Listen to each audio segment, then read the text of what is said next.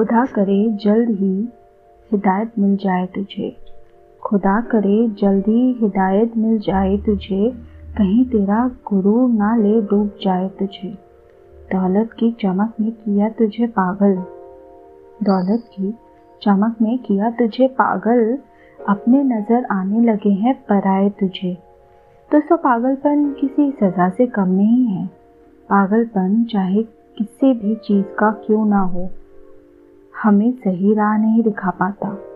कोई कहता है, पढ़ाई का भूत दिल पर सवार हो तो अच्छी बात है। पर दोस्तों, ऐसा पागलपन भी हमें कभी कभी सच में पागल कर देता है।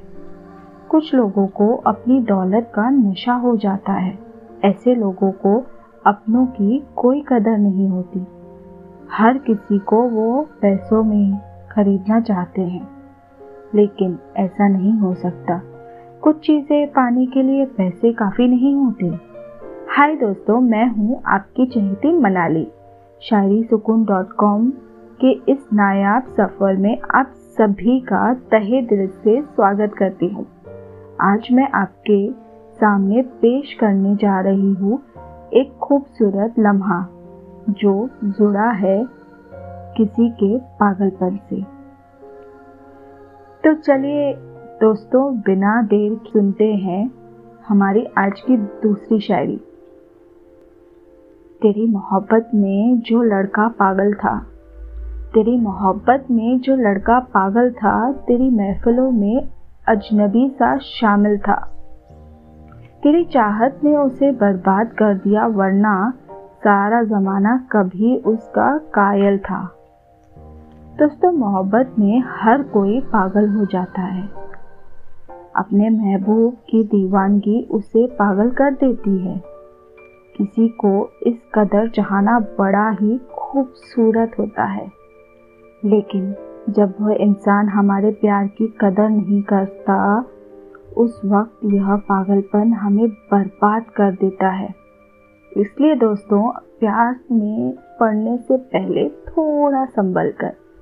कभी कभी ऐसे अफसाने दुनिया के लिए सिर्फ़ कहानियाँ बन कर रह जाते हैं।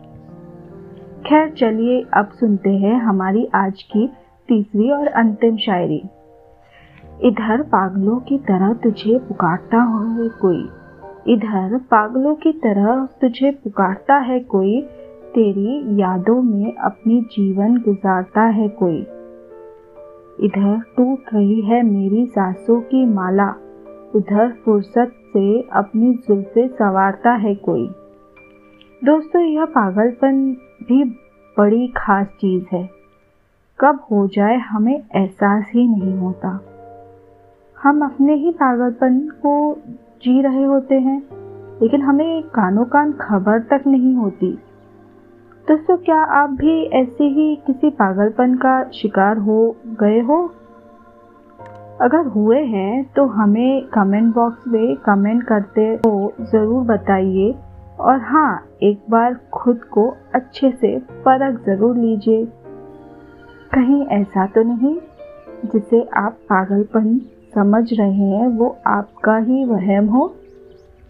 सोचिए ज़रूर, सोचिए। लेकिन उससे पहले मुझे दीजिए इजाज़त, मैं कल फिर आऊँगी। कुछ ऐसे ही बेहतरीन शायरियाँ लेकर तब तक के लिए अपना और अपनों का खूब सारा ख्याल रखना। शुक्रिया।